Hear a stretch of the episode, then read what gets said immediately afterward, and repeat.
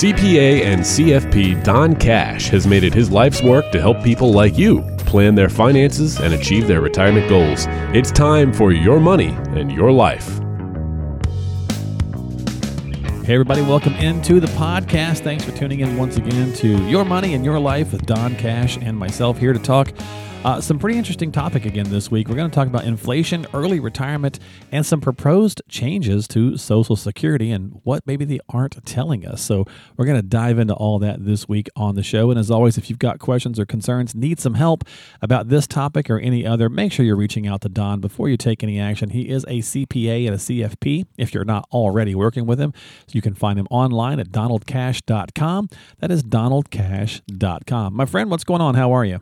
Hey, doing good. You know, it's already the first week of September, right? I was going to ask you, where'd summer go, right? Oh, man. It's like, uh, you know, kids are back at school, back in college, people back to the office. And, mm-hmm. you know, it almost feels like a, like normal, like 2019 again, right? yeah, maybe. Yeah, you were telling me right before we jumped on here that, uh, you know, things are lightening up in your area, uh, something called local summer. So that's that was kind of cool to, uh, so as the, I guess the people are kind of going away from the area, the locals get to enjoy their home home turf a bit more? Yeah, they're kind of away from the beach, back up north, back in North Jersey or New York City. But uh, you know, it's interesting regarding getting back to some type of normal, right? Mm-hmm, like a right. normal flashback.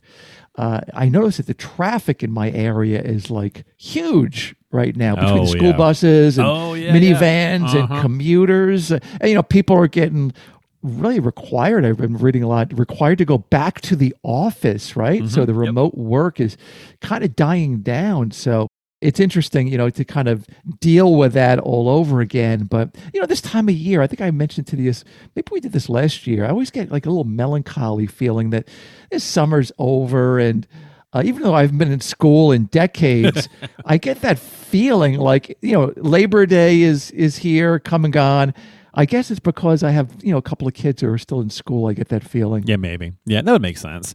Well, you know, now that we are back in the saddle, let's tackle some ongoing concerns. Um, and we'll take your attention away from that melancholy. We'll focus here on some work uh, about inflation and, and talk a bit about some of the root causes as well as some proposed changes in Congress to Social Security because uh, I haven't really heard much about this. Uh, and so, for a lot of folks who maybe not as well, um, talking about inflation, know, I know the Fed chairman just said like a week ago, hey, don't expect inflation to necessarily dissipate just yet, and so on and so forth. So, lots to cover. So, let's dive in.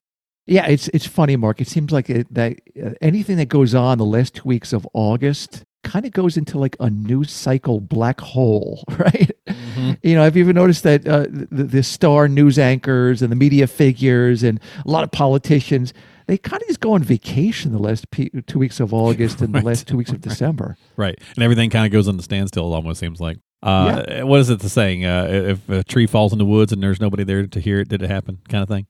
Yeah. Uh, but I guess that's part of the uh, part of our job, maybe, right? So we dig into some of these issues, surround ourselves with experts, and, and help navigate through retirement. That's certainly what you do. You're always doing continuing education and things of that nature. So because there are many blind spots that can cause problems. So let's talk a bit about inflation. As I mentioned, uh, it did come down a hair. Uh, but then again, like he made that comment. So why is it that you know we still kind of have these opposing forces and the various different things being said like it's not quite over yet? Yeah, that's a good question. It is sliding back a bit, right? Last month it dropped to like eight and a half percent, Mm-hmm. and uh, we see that reflected uh, to some extent in gas prices. Sure. At least here, I'm noticing, you know, it's down like a good dollar or so, but it, it's still way too high, right? I was joking with my wife. It's like, oh wow, we can fill up the car for only seventy dollars, right? And it was a hundred dollars uh, three months ago, but we talked about this definition of inflation before, Mark. It was, you know, simply inflation's too much money chasing too few goods and services, right? And of course, the greatest the expense item for just about any business typically is the cost of labor. So if labor is not plentiful and it costs more, uh, the business passes the cost on the, to the consumer. So a simple example of this is the fast food business. Uh, if you can't find workers at McDonald's for $12 an hour, you might need to pay 15 or $17 an hour. And now the burger doesn't cost $5, it might be 6 or $7. Yeah, that's true.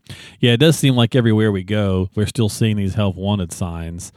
Uh, something like 11 million job openings, I think, something like that. So mm-hmm. I guess all of that money that people got over the past two years from those stimulus checks and stimulus bills um, has dried out, has run out. We're seeing all sorts of little comments and things about that as well. I think I just read last week that the number of people in the labor market is actually growing uh, and is back to pre pandemic numbers. So, in theory, that should help. Yeah, actually, it should help. Um, and we hear a lot of talk about, of course, regarding the past two years about supply chains and material shortages, and shipping delays, etc. Uh, it all comes down to the number of people in the workforce. So it doesn't really matter if they're in the United States or Mexico or India or China or Europe or somewhere else. If people don't work, uh, stuff doesn't get produced or delivered to stores. So we, we mentioned that you know inflation's defined uh, caused by too much money chasing too few goods and services. But in the past, we had this issue with inflation simply due to really too much money, Mark, and people got the money from working. Right. And there were you know plenty of goods and services. And what's changed this time is that got people got money for not working. So no work equals mm-hmm. fewer goods, fewer products, fewer services, and it's really that simple. Yeah, and I think it, it also created some other uh, problems that I think we're starting to see now as well. From you know, just people feeling like they don't necessarily want to go back to work. So uh, that's a you know another conversation to have. But so to reduce the inflation rate, we need to either reduce the amount of people working and slow the economy, or increase the number of people working and get those goods and services out there. And I think that's when when we talk start talking about recession, people get confused because a lot of the markers that make recession are not actually there right now. Yet we're technically in one, so it gets really confusing. But I think we're getting more and more services back online, but it just seems like it's slower than people might have anticipated. Yeah, it's so confusing, Mark, that they actually changed the definition of a recession, right? Yeah, Did you hear about that? Yeah. used to be two consecutive, two consecutive quarters of, right.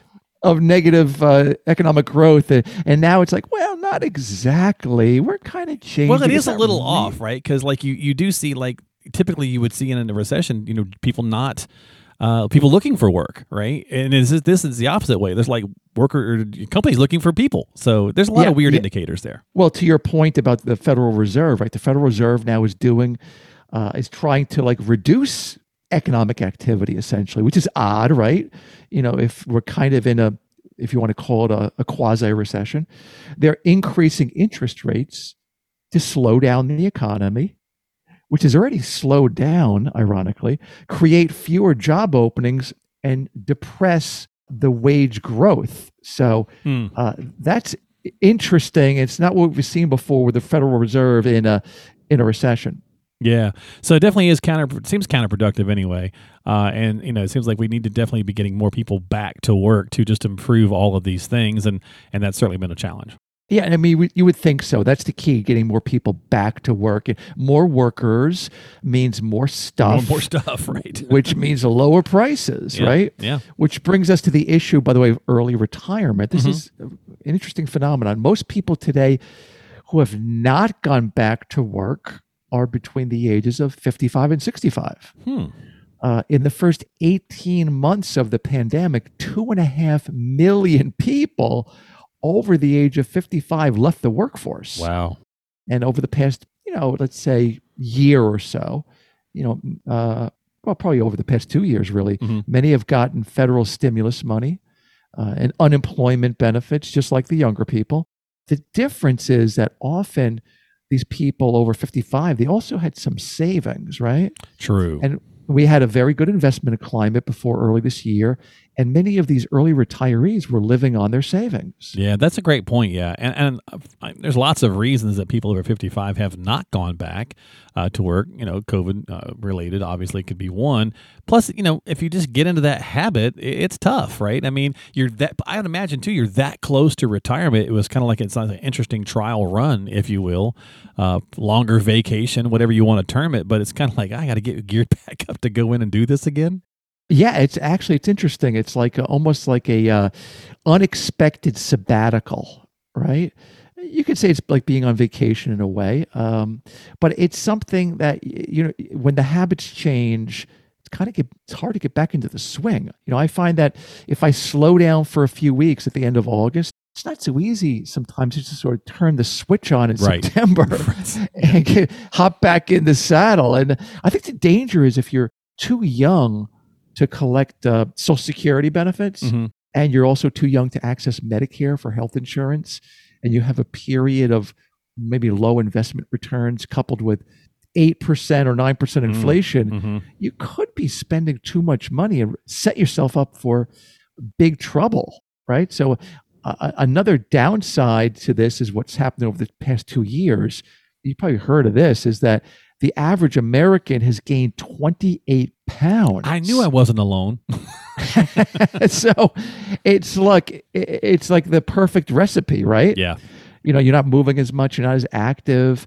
Uh, there's more food available. So not only do you have this new habit of not working, your health might be slipping as well. Yeah, Don, that's a that's a real negative spiral too, right? I mean, it just gets us in a bad, uh, just a bad spin, tailspin. Yeah, it, it really does, and and uh, you know, skills slip. Uh, boredom sets in. People kind of lose their edge. Mm-hmm. Uh, not only that, but young people suffer from the, uh, you know, from the older cohort not really being in the workforce. So you have younger workers in their 20s and 30s, really who need experienced professionals to sort of teach them the ropes, Mm. And not only the technical stuff, but you know, the soft skills like communication, being on time, and you know, working late sometimes, and how to act, how to dress, how to ask for advice and move up the ranks. So, I really encourage people to think this over carefully. And it's interesting. You sent me a, a little blurb earlier about a, a psychologist's point of view Mhm. uh, for people who are sort of like uh, downsizing or you know walking away from life uh, in the workforce. And you know you have a sort of a, a change of course in routines. And people often struggle with finding a consistent genuine lasting meaning and purpose. So uh, often i suggest a better path a better way to approach this is to maybe work part-time uh, or maybe volunteer to keep themselves active. And I, I'm actually reading a, a great book on the subject. It's called From Strength to Strength. It's a New York Times bestseller. I hadn't heard of it before. One of my clients turned me on to this. So it's uh, about how to think about the second half of life and how to use the skills we've created in the first half of Mhm. life to apply to the second half. Yeah, that's really awesome. Yeah, we'll put a link up uh, in in- in the show notes for that. So uh, if somebody's considering pulling, you know, the plug on work at age sixty, for example, these are some things that they can look into. Hopefully, before making that decision, can you give us a few uh, some rundowns of it? Yeah, I mean, if, if someone's considering retirement, one of you know, from a practical standpoint, one of the the key address uh, issues to address uh, is the really the why, right? Like, why are they making the decision? What's going to be their purpose going forward in life? And you know, that book and good conversation answers some of those questions, but a lot of people really struggle to answer these questions. So it's not just economic. Uh, the, from a practical standpoint, though, and people have heard this advice, but just to, you know, pretty much to review some key points, some of the practical bullet points is what's the cost of living for yourself and your family? This Right. is huge, Mark. Most people get this wrong. I mean, I can't tell you how many people who might tell me, oh, I need $10,000 a Yeah, month. and I hear that all the time from advisors that they people get it wrong. So it's definitely a thing. and then I would give them a, a, a sort of a template to to fill out these expenses and get back to me on on you know see if the ten thousand dollar number is real, and it's almost invariably wrong. Oh well. It's almost ninety percent. It's more than that. Jeez, wow. so you have to really look at what's the true cost of living. Mhm. Um, what are the big ticket items that they really want? Uh, now that they're considering retirement, it could be a trip, it could be a second home, a boat, maybe paying for a, ca- a grandkid's college or wedding, something like that. The other point people overlook is what does the health insurance look like? You know, we all know that Medicare is an entitlement no matter what your income is at age 65, so it's universal coverage. But before that age, what does the health insurance look like? So some people can get health insurance from a former employer. It's called Cobra, right? for 18 months or 36 months. Some people are fortunate enough to get a retirement benefit that includes health insurance. Oh, but that's becoming increasingly rare, right? Um, but if they don't get Cobra or they don't have a, a retirement plan, they could have to apply for individual coverage. Right. And they really have to be aware of this because often the coverage, the individual coverage, is not nearly as good with that kind of a plan. Uh, and the premium can easily exceed like a thousand dollars a month per person. So you might get worse coverage, less choice, and a pretty big bill. Yeah. And the last thing people need to keep in mind is that Social Security doesn't start until you're age 62. And you can't really earn more than about $20,000 per year or your benefits reduced until your full retirement age of 66 or 67. Well, these are some great points for sure, Don. So I'm glad we're covering a lot of this stuff. But I know a lot of folks listening probably heard that bit that I mentioned about Social Security and a proposed change up in Washington, and that's always got people's ears, right? Because it's something we're nervous about. We've we've see all these things about it running out of money and the various different things. So enlighten us here on this topic. It's funny, Mark. We always talk about and we joke about how politicians love to name their bills and create Oh, these yeah. acro- they create these acronyms. This one's called the "You Earned It, You Keep It" bill. No. Okay, I'm not sure what kind of acronym they're going to have. Oh have no. uh, on this one, but the key provision of this bill Mhm. is to eliminate the taxation of Social Security benefits. Now, wow, interesting. So, because people have been complaining about taxation on this for years, because it didn't used to be the case, right? It was added. Um, initially, it wasn't there for a long time, correct? And then they added That's it, right. and so they're now thinking about taking it away. Is there? There's got to be a catch. Yeah, uh, correct. They added a taxation to the Social Security several years ago. But what makes you think there's a catch, Mark? oh, I don't know.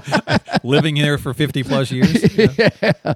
Well, this might be actually the most disingenuous bill that I've seen in a long time. and has a lot of landmines. Oh my, that's saying something. Yeah, it really is. So here are the details. It's been proposed by a representative called Angie Craig of Minnesota. And it was one of those last two weeks of August things, Mark. Remember we talked about that? Mhm. How you know the tree fell in the woods and no one hears it? Right, right. All right. So the, here's the rule today. Right now, Social Security income is taxed based on your level of income as well as your marital status. Mm-hmm. And there's a formula that they have to determine if the taxation is nothing or if it's on 50% or 85% of your social security benefits. Right. We so, usually hear up to 85% when you hear it talked about, right? Right. That's sort of the most common number you see. Okay. So if you're like say for example if you're married with a joint combined income of over $44,000, mm-hmm. 85% of your social security benefit is taxed. Right. So let's say you have, for example, $3,000 a month of social security benefit, $36,000 a year of social security income, mm-hmm. and maybe a pension, uh, IRA, and interest income, things like that, and uh, another $50,000. Okay. If that's the case, 85% of the thirty-six thousand dollars of Social Security income, maybe thirty thousand dollars of the income is taxable. Yeah. Yeah. So if you're in the 12% federal tax bracket, Mhm. that tax on the Social Security income, you might be paying $3,600 in tax. So that could bump that you, right? What's that? That could bump you then, right, to the next tax bracket. Absolutely. Wow. So if you're in the next tax bracket, the tax might be $6,600 Oh, okay, uh, yeah, uh, on that income. So the higher the bracket, the higher the tax. So sure, yeah. this law would eliminate that tax. Okay, well, that sounds good. I mean, that sounds like uh, let's. That sounds like a good thing overall. So, where does the money come from to pay for the elimination of the tax? And you know, what's the landmine? I suppose. Okay, here's a great question, but here's the catch. Okay. Okay. And it gets a little technical, but let's follow, follow along. Okay. They're proposing raising the cap on how much of your earnings at work are subject to the Social Security tax.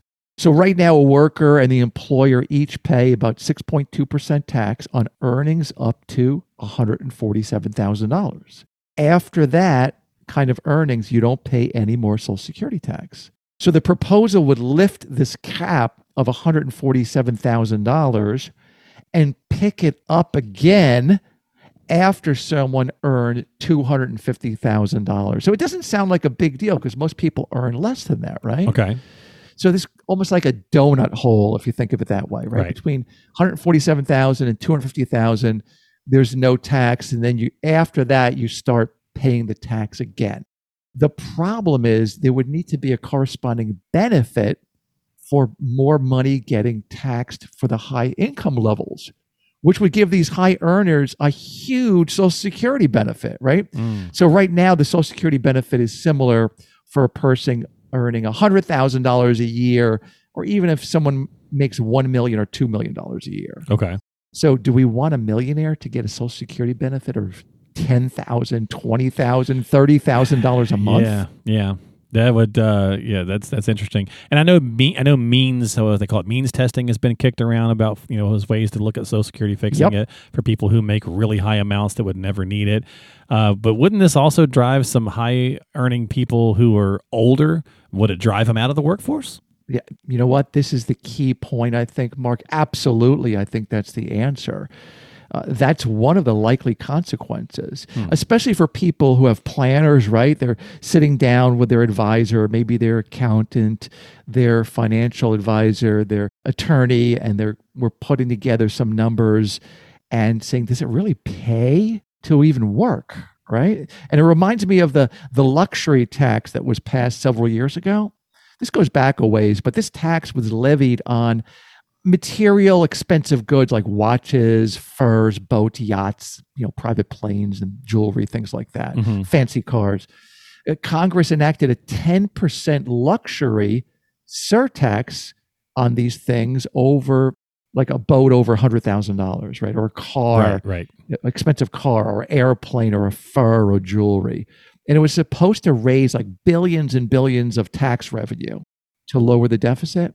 And it was repealed like a year later due to these mass layoffs in the luxury market. So, you know, rich people just change their behavior. And that's typically what happens with any of these things, right? People adapt, they adjust, and, and it certainly makes sense in that standpoint. So if you're paying uh, 37% in federal taxes plus state taxes, let's say another 10%, this is like, I mean, this is kind of a straw that breaks the camel's back. I mean, 47% is, that, that, that could cripple some people. No, you know, no doubt about it. And if you add uh, 37 plus 10, like you mentioned, plus another 6%. Plus another 6.2. Oh, yeah. for the Social Security, another 6% if you're self employed.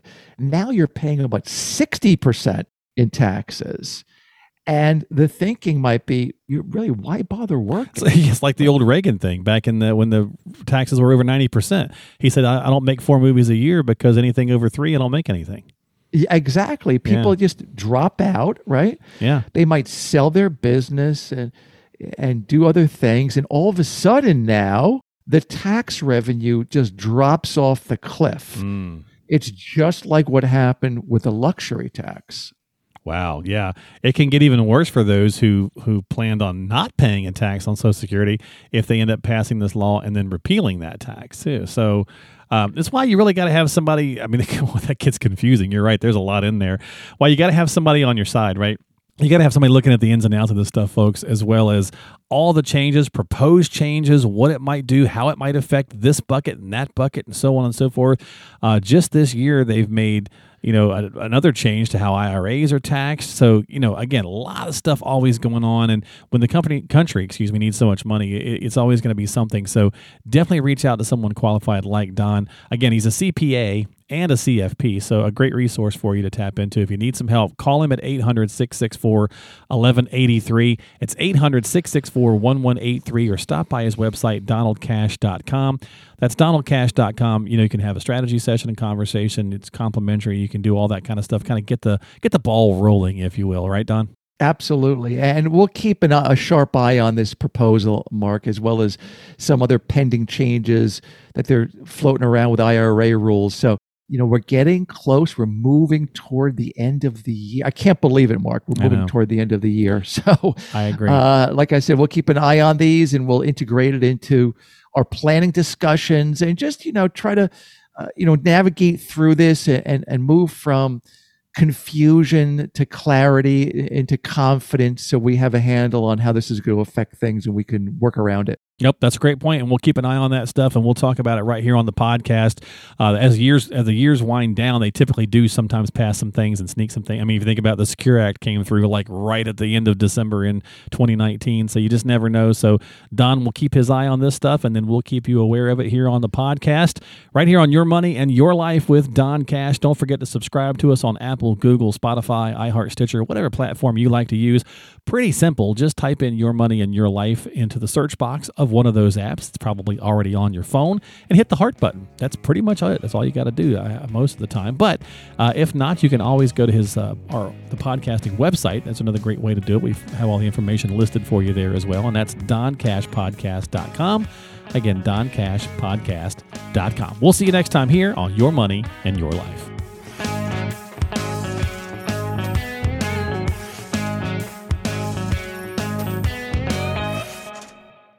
Investment advisory services offered through Donald W. Cash and Associates, LLC, a registered investment advisor in the state of New Jersey.